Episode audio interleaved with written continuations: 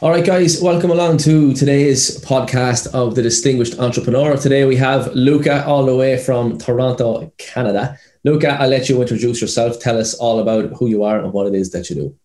Yeah, sure. Um, so yeah, I'm Lucah. Um, I I, guess most recently I've been doing um, a lot of brand storytelling stuff. So um, helping with uh, brands sort of communicate their message, um, you know, get more customers through using storytelling, brand building techniques. Um, I was a Facebook advertiser for about five years. Still run some Facebook ads now, um, but that's kind of how I got started in digital. And then, um, you know, over time, I just started to realize that you know the ads were only as strong as the creative. The creative was only as really strong as the message. And uh, so now I'm here doing this stuff and making videos for and making creative for it too. I kind of do that that full gambit. Okay, so it's a full stack service that you're offering your clients at the minute. Though. Yeah, I would say it's like you know doing the creative. So specifically, if they want like more brand stories. So there's obviously tons of different kinds of creative. Like we mainly specialize in story driven stuff, which is like, you know, when you see Nike commercials and it's just like not talking about the product, it's just people kind of like running around in the vibe. So focus on that. And then we also could run the creative too, you know, distribution. So it's like Facebook or Instagram or, you know, potentially even a YouTube distribution, all in the means of you know, more customers, more exposure, more profitability, higher margins, things like that. Awesome. Yeah, that's always the end goal. And I feel that coming from a similar background to you, Lucah, is a lot of marketers and advertisers out there today. They're so focused on the platforms, the Facebook ads, the Instagram ads, and they, they don't spend enough time on the message, the mm-hmm. content, the story. And if that falls short, no matter how much money you're spending on ads or, or, or campaigns, you're just not going to see the return for, from it. So it's interesting. That's something I always preach as well as the message. And in your case, you kind of you position that as the story. So we met initially back in probably 2016. Something like that, yeah.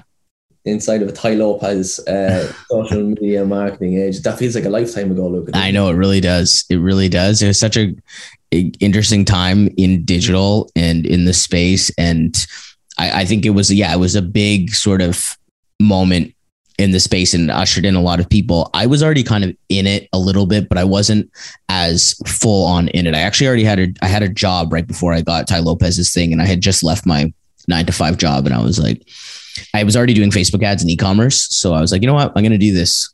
I'm gonna try to do this like full time. So did you get a job doing marketing, or did you start that when you went out on your own?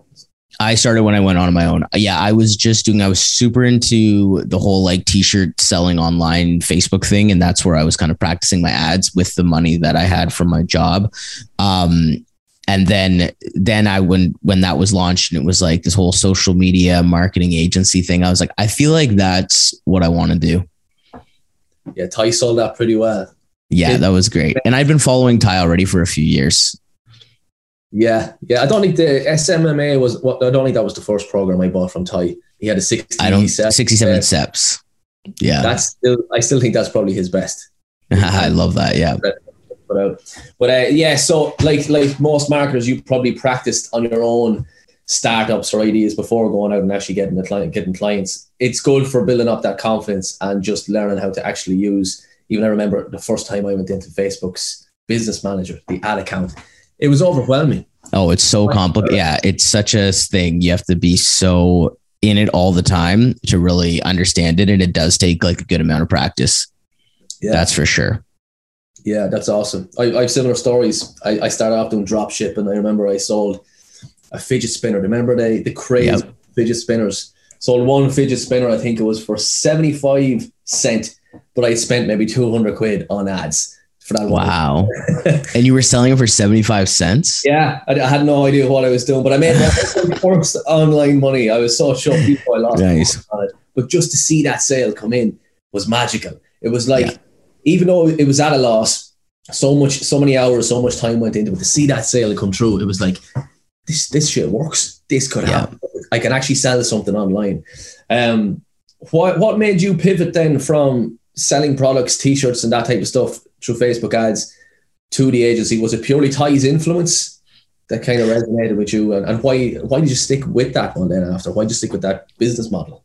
Yeah, it's a good question. I think um, when I was in Tai's course, you know, he goes, he went through so many things, right? And Facebook ads was a part of it, but he really talked about the whole breadth of the, you know, starting a business, what is social media, what social media marketing, all the different services you could offer. A lot of people were trying to do like everything that he spoke about within their one agency, which is quite a challenge.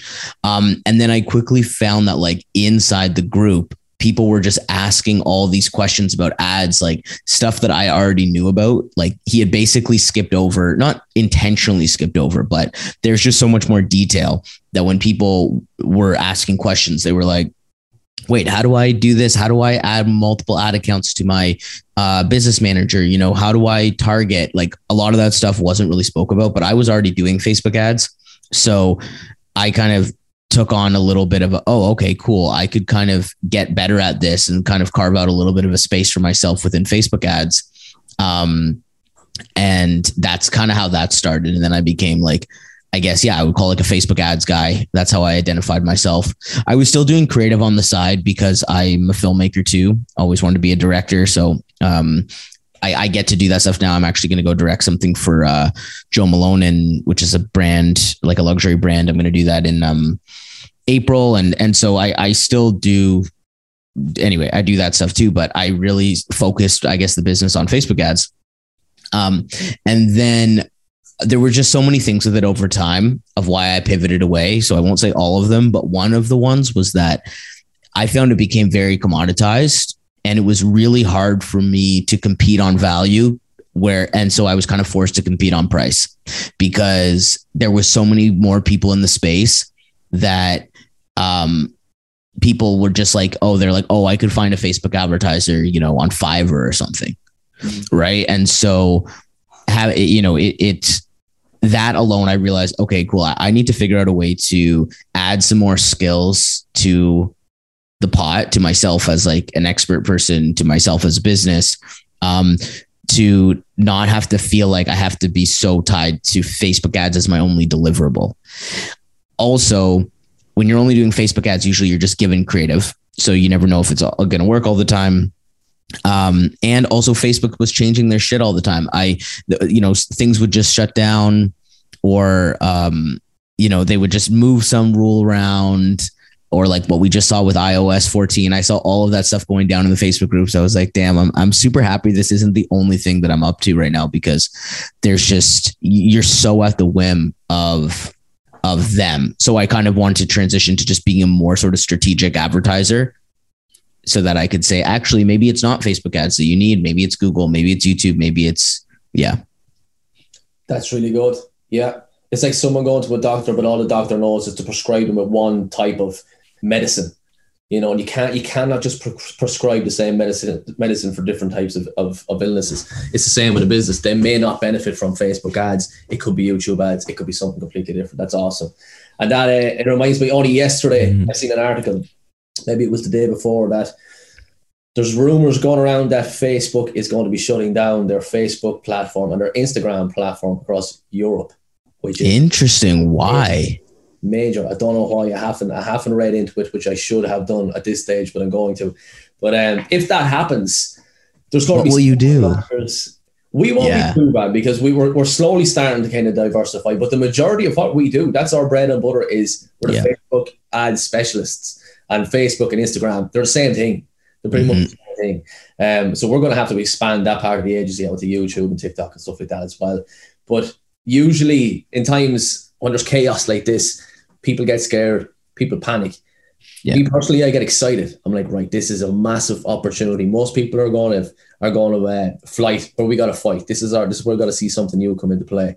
But uh, it goes back to what you were saying. It's always changing. Will this happen? I don't know. Do you think they'll actually drop their European platforms? I don't know. I mean, I obviously know that they've got their hands in WhatsApp and they have a lot of other things too, and they're really moving forward in a variety of other ways. So, I mean, maybe the use like the usability is just super low, or I mean, I'm sure they'd have their reasons if they did do it, but it would seem like a major, it would be a major a change, obviously. Would- Obviously, b- marketing will still exist, digital marketing will still exist, all those things. But um, yeah, that'd be very. Uh, I'd be curious to see if that did happen. Yeah, like seemingly it's to do with the GDPR regulations in Europe, which Mm. is still it's still quite new. Um, I would have thought that it would have been a huge revenue loss for the company, but I'd done a little bit of research, and seemingly only fifteen percent of Facebook's revenue or Meta Meta's revenue is Mhm. from Europe. So that goes to show maybe maybe it could happen. Who knows? So any other marketers out there, any other agency owners that are based in Europe, you're going to have to start thinking outside the box. Doesn't mean that you can't still be based in Europe. You just got to start taking in clients in the I was- states. I mean, that is, I think, a big piece of it, right? Is the globalness of it. And I, I think, like, for instance, I personally, I'm working with a client right now. They only sell in Canada. It's not my favorite. That was what I just launched right at the last night. So I was just checking that before we got on this call. Um, and we did this cool creative for it. Um, yeah, maybe I can show it to you. Uh, but yeah, it's it's the the fact that they only sell in one country makes it tough because costs are higher. Also, our population is it's affected by population. I- there's a lot of things. So I think that if you're using Facebook, especially, it's almost better to be as global as possible. I think the reason they don't sell global has something to do with their shipping, but I think anytime you can be more global in this space, it's it's a lot better. Yeah, yeah, one hundred percent. So here's the million dollar question: marketing in marketing in the metaverse. Hmm. It's not going to be this time next year. It could be a three year thing, probably more like a ten year thing before it's actually in full swing. What do you see happening in that in that regard? Obviously, it's going to change. That's such a good question. Um, obviously, we're still very, you know, we're early in it. Um, I think a few things. One, the tried and true stuff will never change. You know, um, good copywriting, uh, brands that have great feeling attached and associated, and a really solid understanding of what their customers want, both like externally, internally, and philosophically um, and then good brand identity that matches with that. I think those things, metaverse or not, it's like need to be hit regardless. And then I think inside of, I guess specifically, I'll talk like about NFTs maybe for a second. Like, Yeah, I think that there's a really good opportunity to use metaverse and kind of what's happening, Web3, to create more entry points to your company, create more kind of community, more um, sort of tickets. You know, there's a lot of talk about like what ticketing and the way that ownership works with Web3.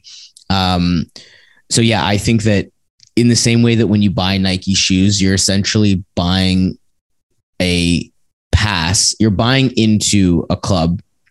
I think with NFTs and other things in Web3, that will just continue to happen. It just won't be physical stuff. It'll just be more virtual stuff that has ownership on the blockchain. And then obviously we've got the whole crypto element of it too, right? Of of money kind of changing over, which is something we've both been in for a while as well. Like I'm not super super active in it, but I you know, I think I bought my first crypto back in 2017 and I've just kind of been holding it. I bought a little bit more, bought a couple NFTs when things were kind of popping. But other than that, I've kind of just been sitting back and sort of watching the space go up and down.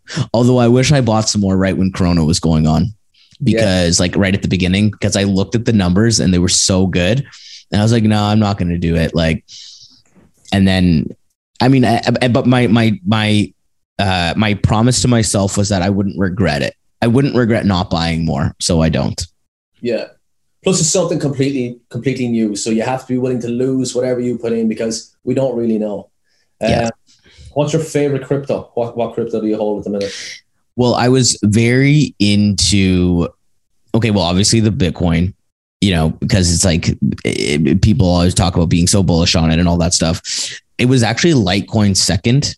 So I was super into Litecoin and things like Cardano, bought a lot of that, and then maybe have like three, two or three Litecoin. Um, but that does hasn't moved actually that much. It's maybe gone between 70 bucks and 150 bucks over the last few years because they were talking about, okay, well, that's the silver of it. And then people were pushing on Ethereum, but now I should have obviously got more Ethereum when I had the chance.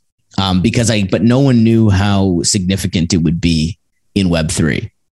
So I think the things like Ethereum, the things like Solana, the things that are being built, not just the, the currency factors, but the blockchains that are building a lot of this infrastructure are probably where it's at. I'm not really into like pump and dump sort of altcoins anymore. I used to get really like if they were going up, I'd be oh I got to move stuff around, but it always ended up just screwing up. So like I I think that I I'll let that game stay for other people. And for me, it's just like a hold game of probably the main ones, the bitcoins, the ethereums, and then some of the other ones that'll probably stay around for a little while. Yeah, you're focused on the long term play. You don't want that distracting you from the main thing, which is running your business, growing your yeah, exactly. It's like of course there are tons of people making money in pump and dump, but like you know, just like some people say, um, there's this old video actually by Sam Ovens that talks about like just the shiny object syndrome of entrepreneurship and it reminds us that like it's not the niche like especially when you're making trying to make a lot of money like the it's not the crypto or Facebook ads or any of those things. It's your ability actually to stick to something and learn a lot about it and and how to increase your value in it over time that will ultimately make you the most money. And i would say money is is a, a big value to me. So I, I try not to jump around too much but yeah for sure. Yeah. You could look at every industry. You could look at crypto. You can look at marketing. You can look at property real estate.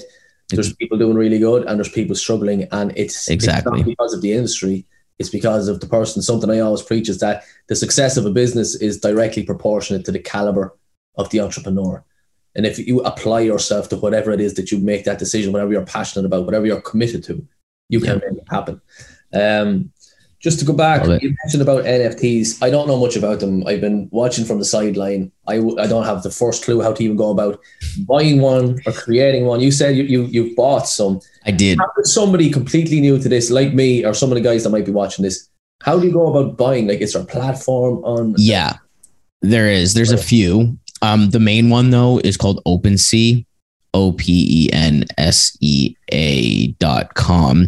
Um, when I first saw I, I had seen someone in my LinkedIn pop up and they were like, Oh, I've made all this money in NFTs and blah, blah, blah. So I was like, yo, I need to just dive into this. So I, I, I studied for quite a bit and just, it was a ton to learn. It's, it's definitely not like people get, is it past or like, oh, I got to jump in it now because it's going away. It's like, we're so early on that because of the amount that you need to learn.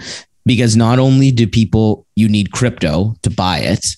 So you already need to have set that up. You already need to understand wallets. You already need to understand addresses and all that stuff. And then you have to understand the elements of the NFT. Um, so basically, for instance, so you could have Ethereum. Most NFTs are on the Ethereum network.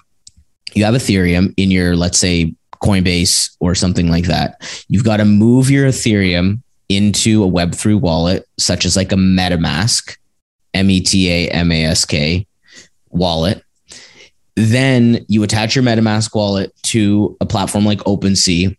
And then essentially you can buy on that market through bidding with the money. One of the negatives or challenges of it is that there's something called gas fees, similar to like the mining fees that you would pay when you would buy crypto and they can be really expensive because um, if there's a lot of people buying stuff at the same time on the network it they go it can go high and you'll end up paying like an extra 100 bucks extra 200 bucks to get something so there's that piece of it where you just go on OpenSea or a Token Trover. There's a few other ones, uh, Immutable X platforms, but the real trick I've been finding if you actually want to like make some money and also not lose money is you want to buy on what's called the mint.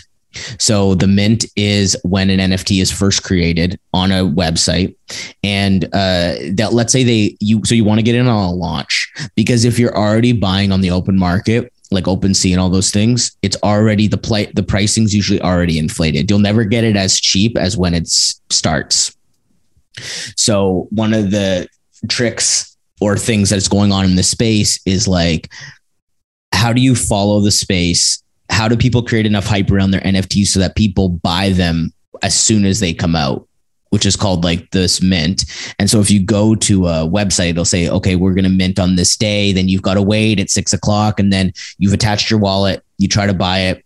It's usually like 0.7 or point, 0.07 or 0.08 Ethereum and whatever that price is sitting on in the market, plus the gas fees. And then you have it.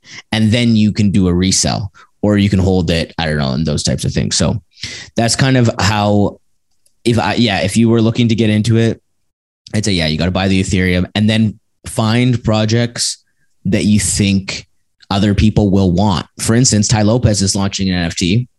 Um, there's something called getting on a whitelist, which is basically where you get first come, first serve to it. But you have to do stuff to do that. Like, for instance, Tai, most of these things are run in Discord platforms, which are like chat platforms it's like you can get on the whitelist if you invite 10 people and you share it this and you share it that. It's like I don't really have time for any of that. So I never try and do whitelist at all. If anything, just the public sale. Yeah. Um, but Tai will come out with something and it'll probably be worth they'll probably be worth. I mean, look at what happened with Gary Vee's launch. You know, he he's got VeeFriends and like they're each one of those little drawings is like over 100k. It's crazy. It's crazy. Yeah.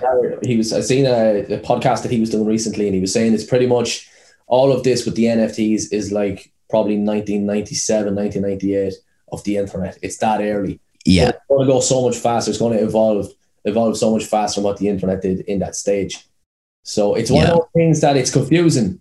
It can be overwhelming if you don't know about it, but it is something worth spending as an entrepreneur, as a business owner, spend a little time each week just so you understand the principles because you may not use it today, but it sure as hell is going to impact your business down the line. Might not be for 10 years. But when exactly, and you got to know what's going on.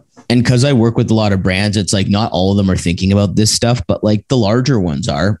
You yeah. know, like the Hermeses, the Dior's, the Burberry's, they've all done a little bit of this. Um, another thing I'm super, I think is going to be super fascinating is the whole NFT real estate space. Yes. You know, this idea of like, you know, owning land, whether it's exactly like, um, so I, I think we're going to see, we're just going to see a lot of interesting stuff. And I'm super fascinated by the relationship between money and value. And obviously people could think, well, how could things be so expensive if they're virtual? But it makes perfect sense to me you know, because just of the way that we place money, the way like we will pay for stuff and prices will go up if we think that something is worth something. That's ultimately so. And I think that we really like scarcity. Yeah. And one thing that's super scarcity is NFTs because the idea is that they're one of ones, basically. Yeah. It's going to be like the whole idea that it's on the blockchain it's it's it's going to make everything so much more professionally done. Even I don't know if you've if you've purchased property before, but uh, you probably know a lot of people who do property investing. yeah. Like that. It takes quite a long time. By the time you actually make the offer, it gets accepted, and then it's in your name, and you can use that property.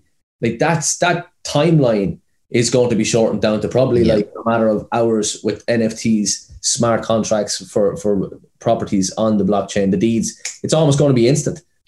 You know, uh, there's going to be no need for all these uh, lawyers and solicitors and all these extra fees with all that sort of stuff.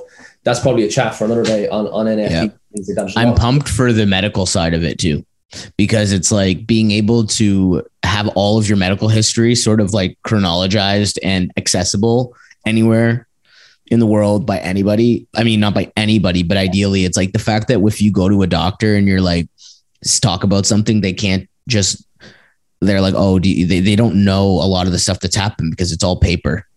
Yeah, true. It's going to be like one localized network, even if it is on, on different systems. Like it might have yeah. a consultant in a different city or something, and you have to get that sent back over. It's time. It's going to speed up. Yeah. So much in every industry. It's exciting. It really is yeah, exciting. Definitely. All right. Moving on from NFTs, just to touch back on what we spoke about already. So, Tai Lopez, at one stage, it, it was almost like you were part of the Tai Lopez team when, when we were in that group. Like you were you were the guru for Facebook guys. Everybody took out to you, you know. Um, and still to this day, even myself, I always reach out to. We've done a lot of work together, and it's it's been an awesome relationship that we've developed over the years. But um, it's been amazing Definitely. to see you grow and what you've been doing and how you've pivoted through the chaos because it really is chaos in the online marketing space. Um, Thanks, so, man. I appreciate that.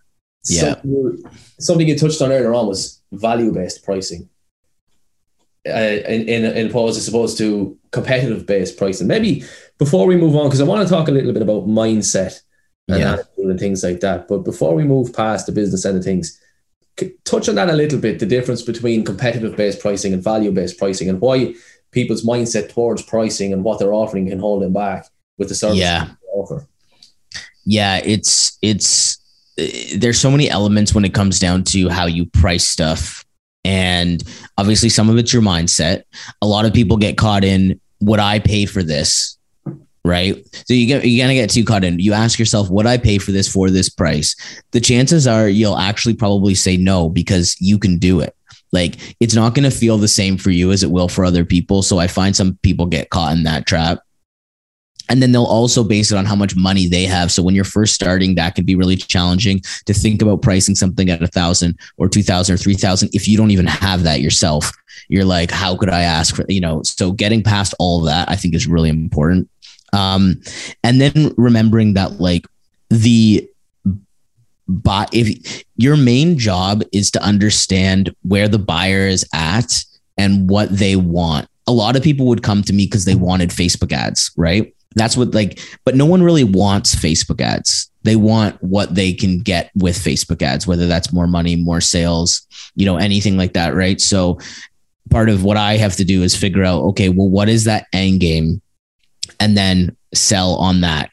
But there is still a cap to that because again, if they're coming to you for a specific service, services can't scale as much as other types of value transformation, right? So if it's if they were coming to me to just say like make me more money, then I say okay, cool, well you should do that through Facebook ads. I could fundamentally charge more because if they're just looking for the fa- if they think they're just looking for the Facebook ads, then they can go to anyone for the Facebook ads. They're like, this is too expensive. I'll just go find someone cheaper without understanding the other elements that go into it. So, one thing that I had to get better at when I was raising prices with ads is helping them understand all the other elements that go into it. It's like, who's going to do, you know, what about the copywriting? What about the creative? Just adding a little bit more value to people so that they start to think, well, like, I don't want to go to other people.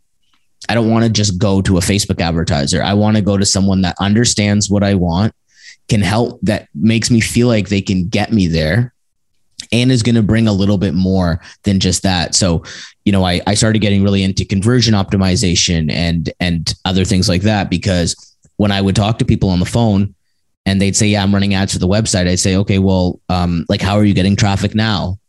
and just asking those questions. How are you getting traffic now? What's your website converting at? You you know that if we just run Facebook ads to a website that isn't selling or is converting low, there's other things we need to do. So that starts to position you in another place in their minds, but also people are then willing to pay a little bit more and you don't have to compete so much on price because it's so tempting to always put to put yourself it's so tempting when they say that something's too much or that someone else will do it cheaper to want to say, okay, I'll do it cheaper too.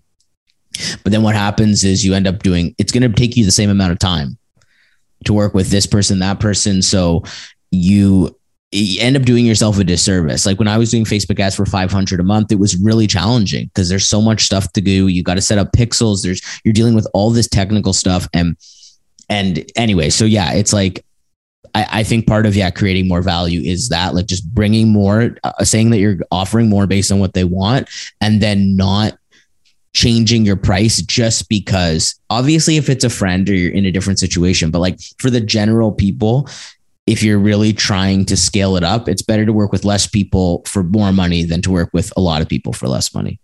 Generally, Yeah, especially from a profitability perspective one hundred percent. and a mind and mental perspective too. It's like you don't want to be. I'm in a place right now where I'm like, I just don't want to be overly stressed out. Yeah.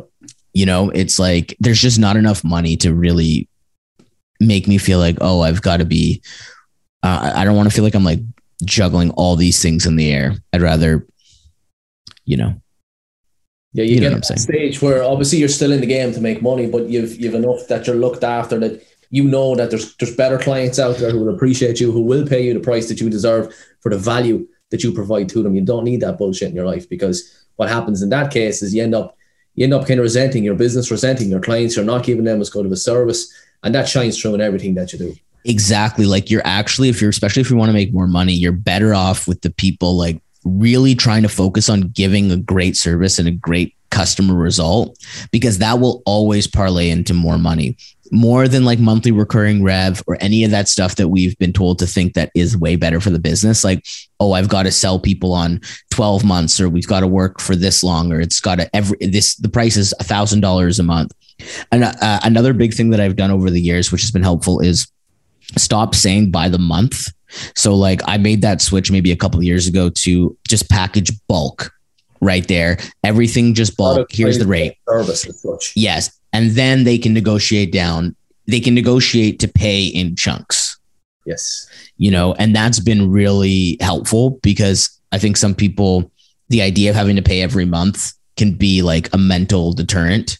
Mm-hmm. So if you just lay it all up front and you're just like, okay, it's ten thousand dollars. We work together for three months. It's they're like, okay. Yeah.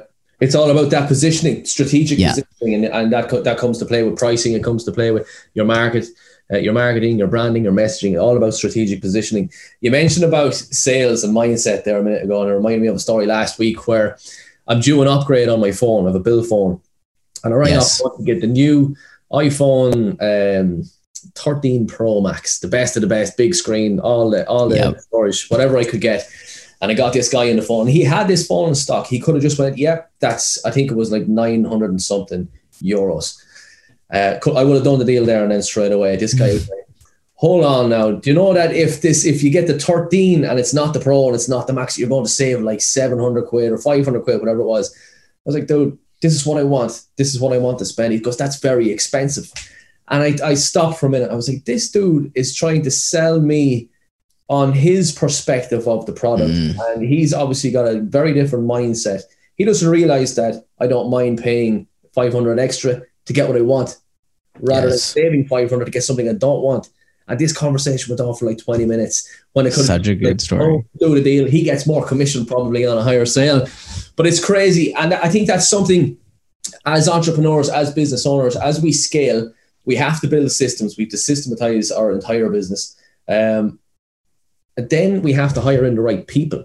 But if you're mm-hmm. just hiring, if you're only hiring in average people to manage good systems, you're not going to see that growth because if there's if like a sales guy, if if if his perspective, his mindset is limited or toxic or negative, whatever way you want to put it, that's going to have a massive impact on major.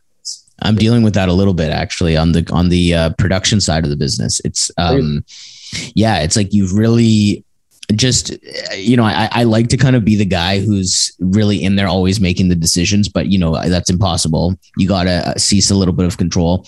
But it's hard when you know you're just not seeing it the way that you need to see it. And that's why I think it is so important to be rational or just to, to maintain some rationality and really think, not be afraid, I guess, not be afraid to move people around if necessary or let people go if necessary. In some cases, you can't let people go. There are those very slim cases especially because like I consult in a lot of businesses and there's a lot of families going on. Mm-hmm. And um, that's it's challenging, you know, when there's a when when families are working together and you're trying to figure out all these things, you can't just sometimes fire people. You can, but it's a little bit harder than just an average person.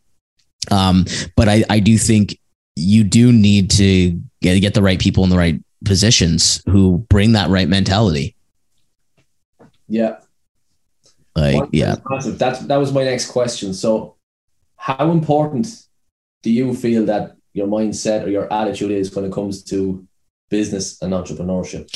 Oh, it's like everything to the point where I I always thought that I was crushing it with that, but you realize like you'll never be a hundred percent. You'll always have moments where you need to check yourself. I think what I call it is my recovery time though. It's like if I'm having certain thoughts that I know aren't helpful, how quickly do A, I recognize them? And B, do I start filling myself with other thoughts? Um, I read a great book last year called What to Say When You Talk to Yourself, really helpful. Um and yeah it just talks about like the constant chatter that goes on in your mind and how to listen to it better and how to be more you know critical of what it's saying or just not believing all the things that it's saying. Um and uh, yeah and i think it's just it's everything. It's like when you when you wake up in the morning i was even telling my my partner too like because she she recently left her job. She's doing some more entrepreneurial stuff. And awesome. i was telling her like you have to what was I telling her? Just that like the life it's not life isn't written.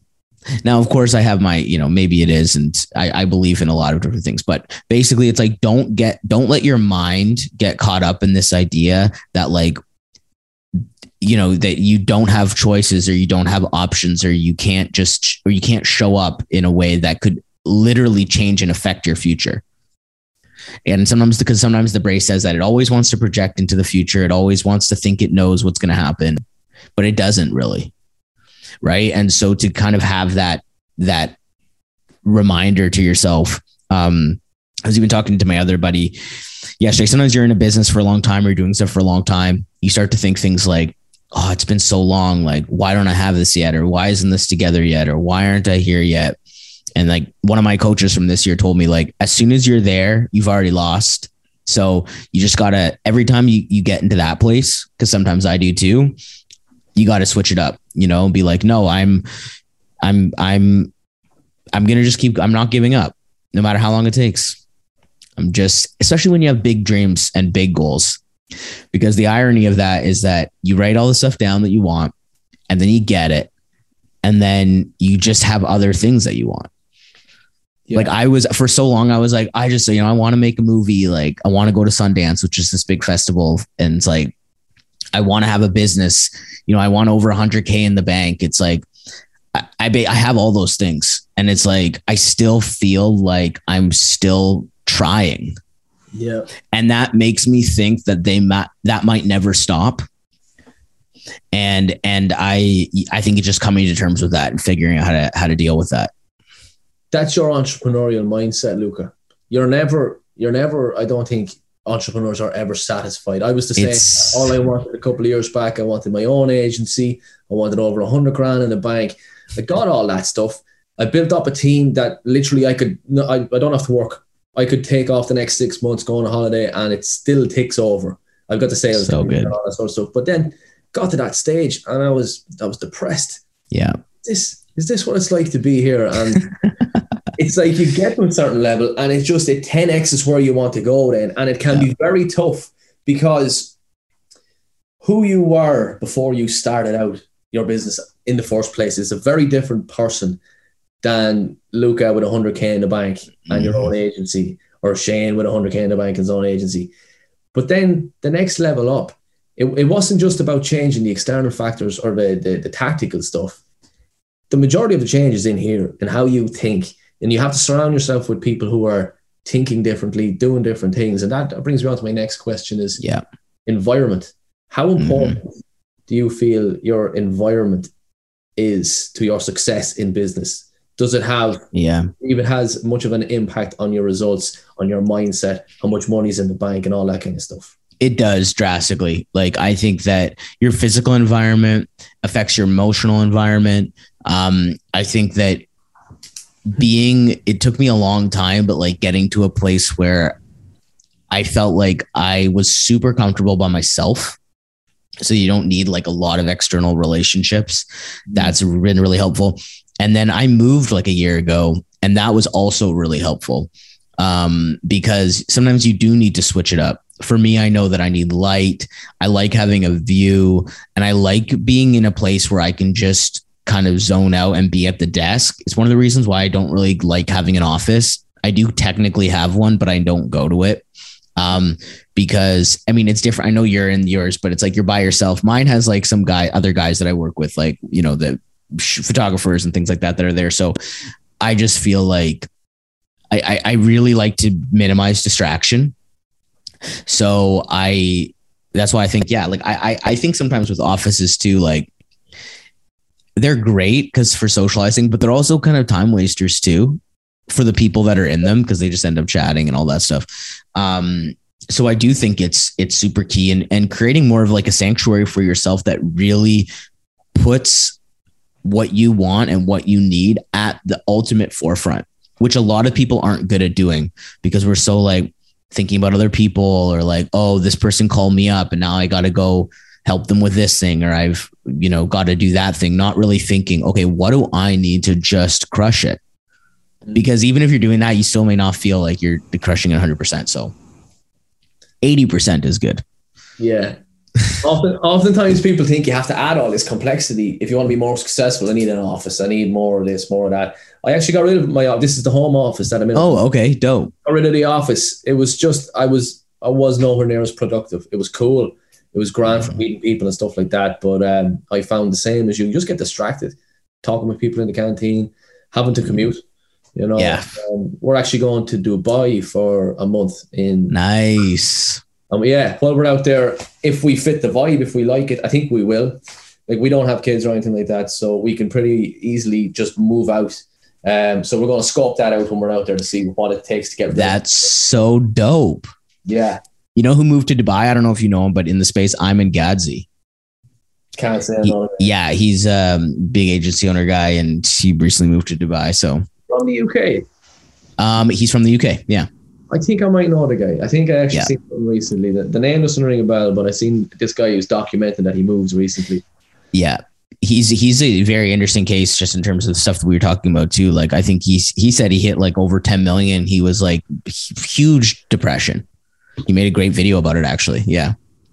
So it's like just and because what what do you do? You know, you you're you're like fuck. Like, am I ever gonna am I ever to feel what I'm looking for? Like actually like safe, good. And, and then you have to touch base with, you know, your spirituality, I guess, and really find that part of yourself that's like outside of the external, outside the money, outside of the accomplishments, outside of any of that stuff. Like, can you just feel good? And I think that that's something entrepreneurs need a lot of. Yeah. I think, I think the, the more you achieve, the more you have to really work on that because it's very easy to go out and drop money on holidays or go buy your favorite car like even for me, I remember I had a picture of a Range Rover Sport. yes, that's my car too. And, well, I don't uh, have it, but I love it. Yeah, I got one, and it was it, it's awesome. I love it. It's it's probably my my favorite thing that I own. I don't have many, much material things, but like that buzz that you get from it, it doesn't last forever. It's exciting mm-hmm. for a couple of weeks, and then you're back. You've got to, you just got to really, you really got to work on your mindset. It's nothing to do with money. It's nothing to do with material things. It's all inside here. Um, Right. Tell me about the sport though, just before you move on. Yeah, what is it actually like? Because I'm seriously debating it. I'm gonna, but I my other backup or the one that I'm also looking at is the uh, Audi Q8.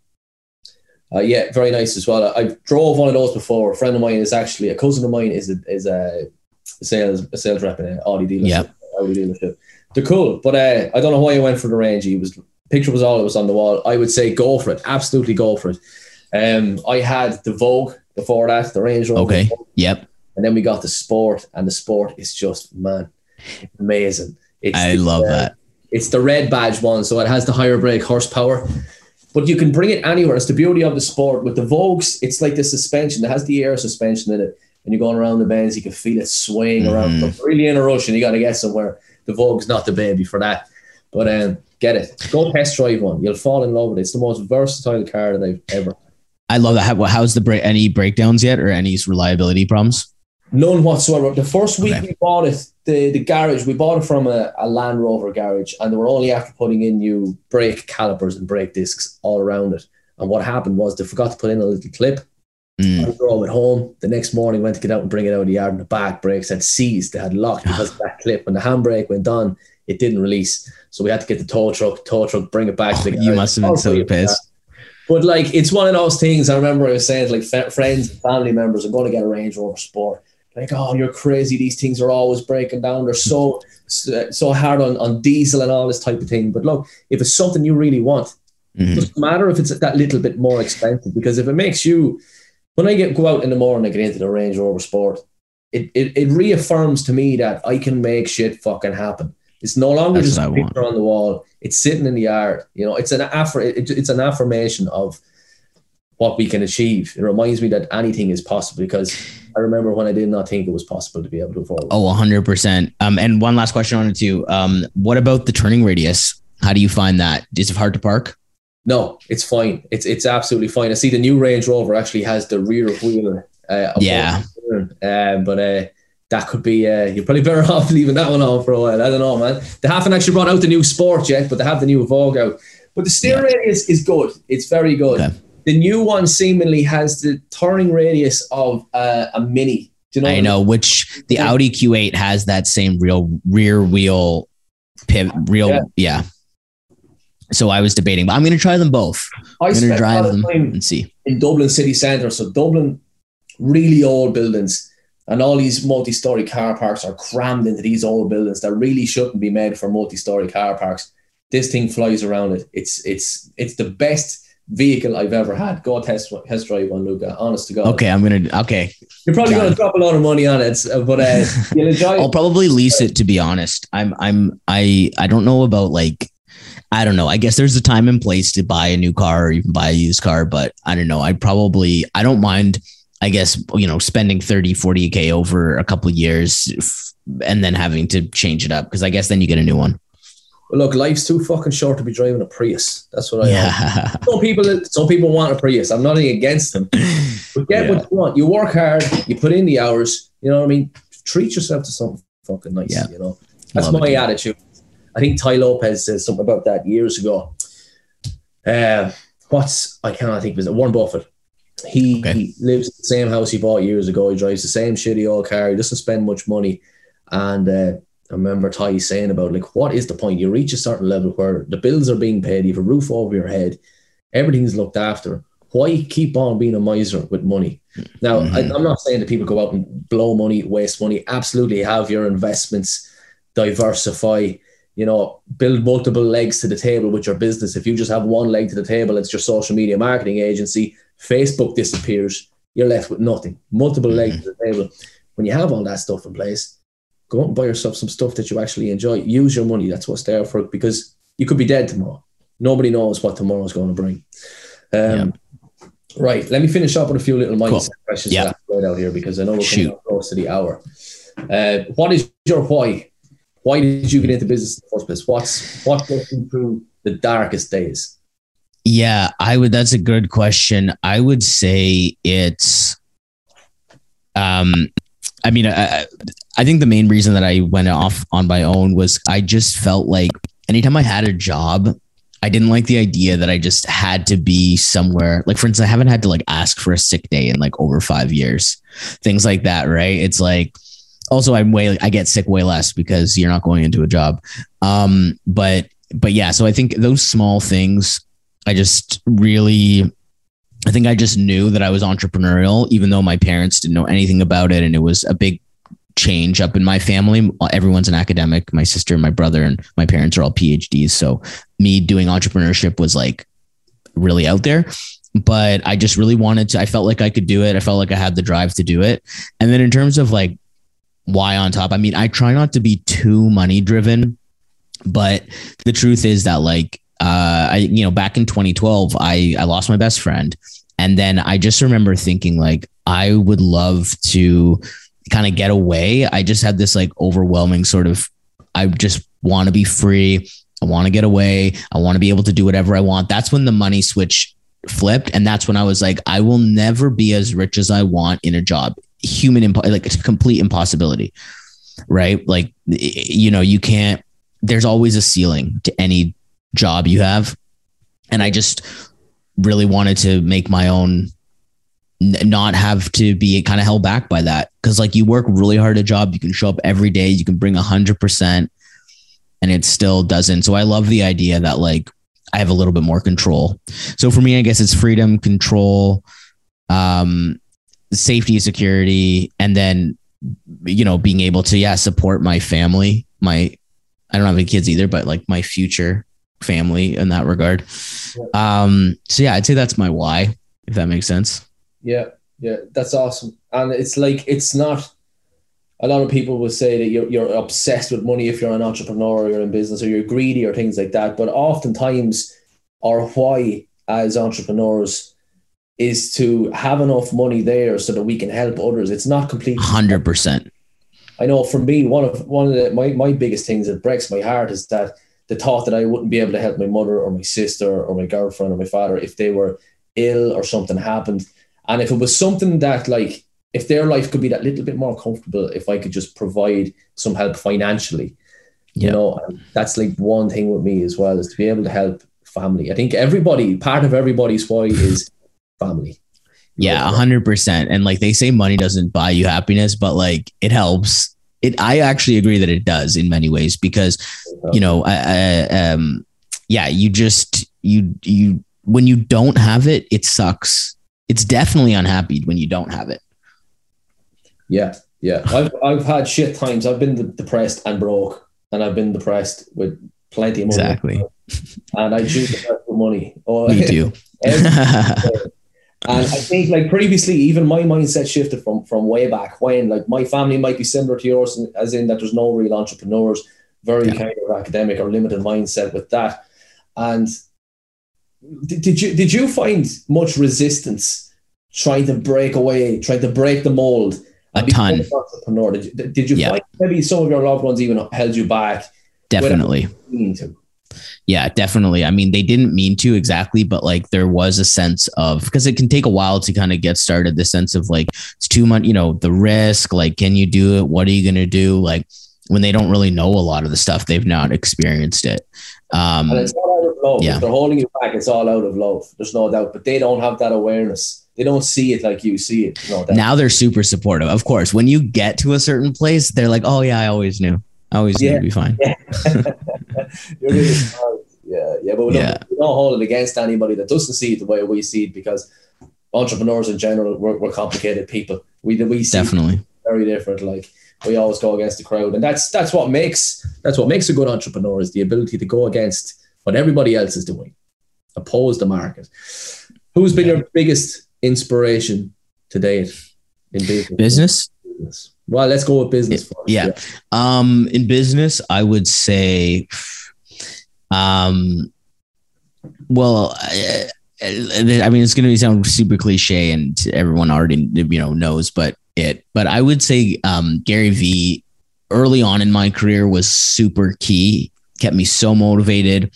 Kept me really on the grind. I think over time, I've I still really value him, and I I sometimes I need that extra push, but I don't need it in the same way I felt like I needed it at the beginning. Um, because you know you carve out your own way of working and doing things. And i did a lot of the you know speaking on stages and the sort of always being in meetings and meeting up with people until like eight o'clock at night. And it's like it's not really how i want to live my like i've realized over time i don't really want to be him in that way. I think it would be too hectic and crazy. And plus i don't really want the fame either. I would much rather kind of you know be rich but not have to worry about any of that extra stuff. But I would say he's been a huge inspiration.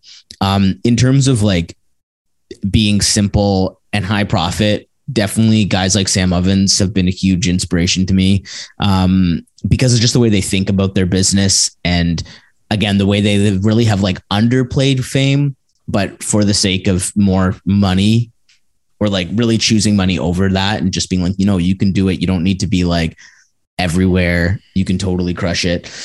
So him as well. And then I think um, you know, in my space, in the brand space, I'm I'm I'm actually being exposed to a ton of new mentors. You know, guys like uh, Don Miller and Marty Neumeier and um, uh, yeah, like just guys who are very into brand building and and messaging. So I'm I'm I'm learning some new new people, and it's been really nice that's important to in order for us to grow. We need that external input from people who are not necessarily even above us, but just different information, different perspectives. I find that's the best thing personally for me. If I if I've hit a ceiling or a wall in business, I'll go out and chat with a mate. He could be in a completely different industry. Yeah. their perspective. And sometimes it just turns a switch in your mind and you instantly know what you need to do because if you don't do that, if you don't reach out to people, it's not that you're asking for help, but we, we need to mm-hmm. ask for help. We need to seek new information. If we don't do that, I've experienced it in my life where it's been months, even years in some cases where I could not see my next move. I could not visualize it. One conversation, boom, you know exactly where you're at. Conversations like this, maybe somebody watching this will hear one little thing that we said today. They'll be like, boom, that's what I need to do. It's after setting that switch in their head. What Yeah. age are you now, Lucah? So say that again. What age? What age are you? I'm 32. 32. I'm 31. Yeah. So it's Okay. February, it's February 2022 at the time recording this. So you're 32. Yeah. So knowing what you know now, what advice would you give to 20 year old Lucah? yeah. Obviously, 20 year old Lucah was thinking, you know, I want to be an entrepreneur. Where, where, what, like, what age were you when you first got into it? I got into it when I was, I would say I was about 24, 25, maybe 25. That's kind of late. It is. Yeah. 25 It is. before I even thought about it as well. Yeah. And and I try not to compare myself to the younger guys that are out there in that regard because like some of them, you know, they're either further ahead or they started younger, but everyone's on their own path. Um, I mean, again, the look, I mean, Gary Vee was an entrepreneur for a really long time, but he'll be the first to say he didn't put a piece of content on the internet until he was like 34 or 31, 34. Like, yeah. So what age now he's now? He's 42. He's 42. Yeah. Um, or like 43. Um, yeah, I think that I would say to myself, like, um, I guess to trust the process a little bit more, but that's, I mean, of course, when you look back, it always feels that way. Um, and to, yeah, I would say I, I just kind of reassure myself. I, that time in my life, I was super anxious, no idea what I wanted to do really. I was just kind of all over the place. So I would just, I guess, tell myself to just keep keep following your heart and um, you know, nothing to be nothing to be too overly worried about. Which is hard, obviously, for a younger person to really take in because when you're in your 20s, it's very uh, you can feel like, oh, why don't I have all this stuff now, or why don't I have exact, you know, why haven't I figured it all out? But of course, you wouldn't be able to figure it all out. It's like you haven't been around that long. It's major. It's it's major life experience between the age of say 25 up to 30. Yeah, Like it's how you it's look crazy.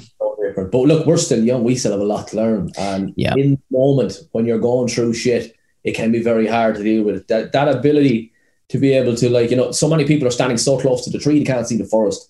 To be the ability to to be able to act, not react to whatever Mhm. situation or circumstance, whatever the fuck happens. That is definitely one of the qualities of a distinguished entrepreneur. And for me personally, like my main focus is developing myself 80% Yes. of the time and then my business interests 20% of the time developing those characteristics those qualities of a distinguished entrepreneur emotional mastery self-mastery i think awareness is the first step to all personal change Yeah. because if you don't know where the fuck you're going wrong you're not going to be able to change it I completely agree. Probably, probably the second biggest factor is realizing what elements in your physical environment are impacting your your your emotional environment Yes. Uh, like I think anxiety, depression, it's everywhere today. Um, but I, I think especially for entrepreneurs, it's so easy to get overwhelmed. It's so easy to compare yourself to people who are fucking 13 and making 10 million a year. I know. You know?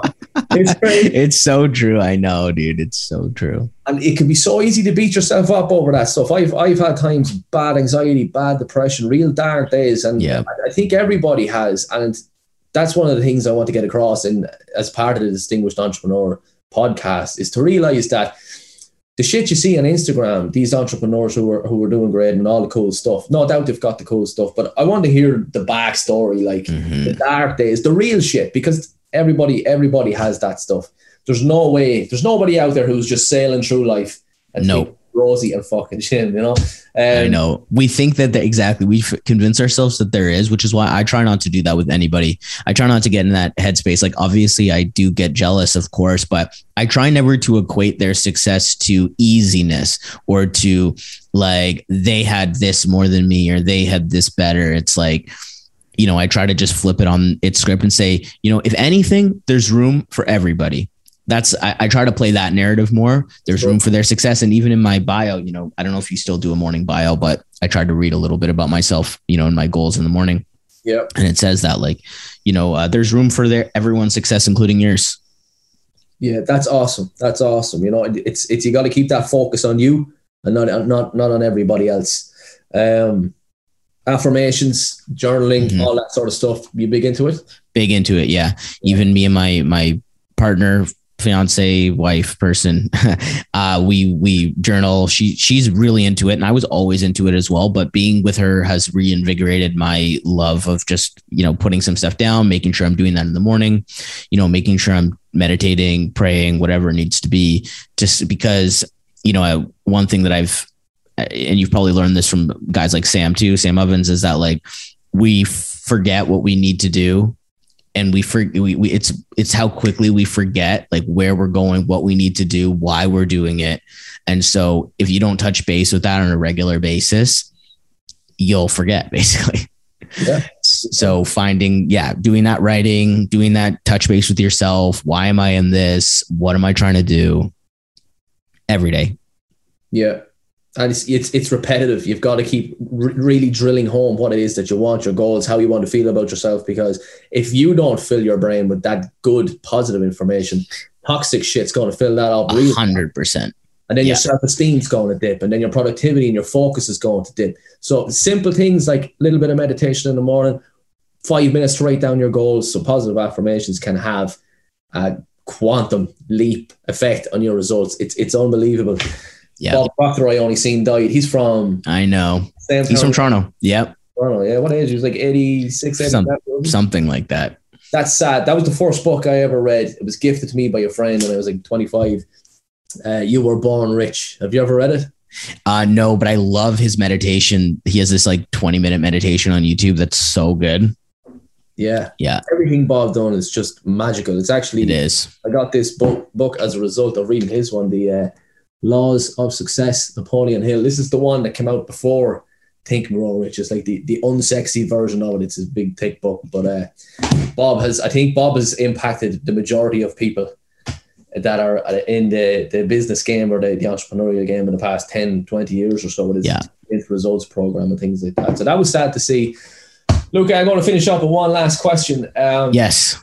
So uh, the last question I asked you was knowing what you know now, what advice would you give your 20 year old self? Bit of a twist on this one. So let's fast forward. You're 32 now. 42 year old Lucah. What do you think 42 year old Lucah would say to you today about whatever's going on in your head, whatever plans that you're making, whatever business ventures that you're you're thinking through in your mind or struggles that you're dealing with? What what advice do you think 42 year old Lucah would give give you today? Honestly, maybe keep believing and uh, stay present because I think, you know, if if when 42 comes and if I do have the things that I want, I'm eh, eh, more like by that point, you know, I'll be like, yeah, you should have just kept believing.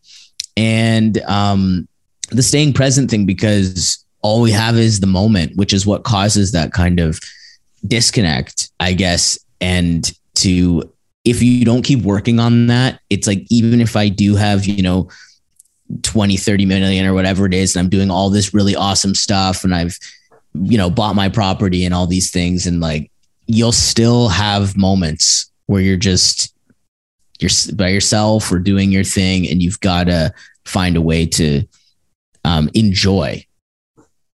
So I think I would tell myself that. You mentioned there a couple of minutes back, Luke, that you lost your best friend in 2012. Uh, 2012. So coming up on 10 years, I guess. Jesus, right. I lost mm. my, my closest friend in 2019, October 2019. Mm.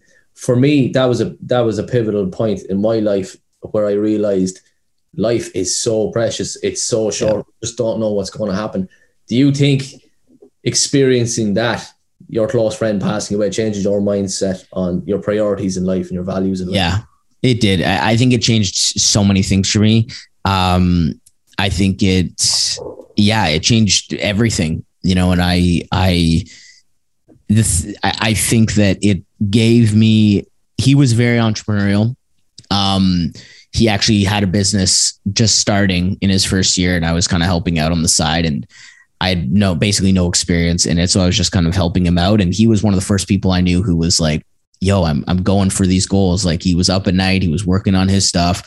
And um, I had never really I had never really taken myself that seriously. Like I was making films and I was being creative, but I truly didn't believe that it was po- a lot of the things were possible for me. And then after that, I I did really have a switch for sure. That was like, I'm going for it. I'm going for the stuff I want. I probably wasn't even conscious of it as conscious of as I am now, but like, I guess, you know, I didn't want, I had this feeling like, you know, I, I guess there's like an I'm going to make you proud kind of thing. And I know that he'd be super proud of where I'm at. Um, and I just, I don't know if I would have had that for sure if that hadn't happened. Yeah. Yeah. If only, if only he could see you now, I'm sure he's looking down on you, very proud, you know? Appreciate that. Yeah. It's crazy how, how much it plays games with your mind when something like that happens, but it's, you know, there's there's always there's always a positive even in the darkest of times in the dark. Definitely. You think you'll never recover. You know, you have the you know, those moments where you're like, yo, I'm never gonna basically get, get over this, or like I'm never gonna I'm never gonna feel better. Um, but that's never true. I think it's like you you find new ways to be yeah. and different the new things happen. It, of course, it changes up what you think will happen. You know, you think, you know, this person, they're going to be at my wedding. We're going to be friends forever, all these things. Then that's all taken away. And it can be very, it's very emotionally intense. But the more you have those experiences and, and you kind of get rocked, the more you think like, okay, cool. No, actually I can rebuild a new track. I can have, you know, you replace the dreams with other things and move towards those. Yeah, it makes us stronger. It makes us stronger in a way. It's it's it's very similar in business. We experience all these failures, but it, it, the, the, important thing is not to focus on the failure. Failure is not a destination. And mm-hmm. same in life, we lose friends, we lose loved ones, we fuck up, we make mistakes. But if we have the right mindset and we keep on pushing through, we are going to be able to overcome these things. We are going to be able to strengthen in character and see new perspectives and come out Definitely. better than ever. Look, uh, look, I'm going to leave it at that. It's been an amazing chat today. How can people find you? What's the business, uh, socials, websites? How can they? Yeah. Um, so the if you're looking for like some video stuff, mondaymedia.ca. If you're looking for uh, some brand stuff, um, I don't know, maybe tag my YouTube in this or my Facebook, and you can just message me. Yeah, I'll put it all. Yeah. Below. Let me actually even show you. It's really really short. I'll show you the um, uh, it's the the ad that I launched. It's 14 seconds.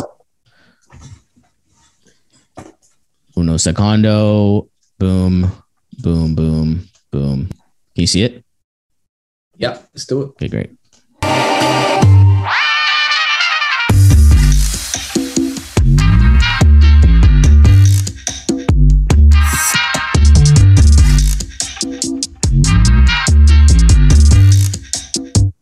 That's it. So, what was your shot three for them? Play? Um, so yeah, we did uh, basically story for that. Um, kind of did a brand workshop just to help them kind of understand like what how to sort of be positioned, and then um, one of our DP directors they shot it, and then we edited it, we all that stuff.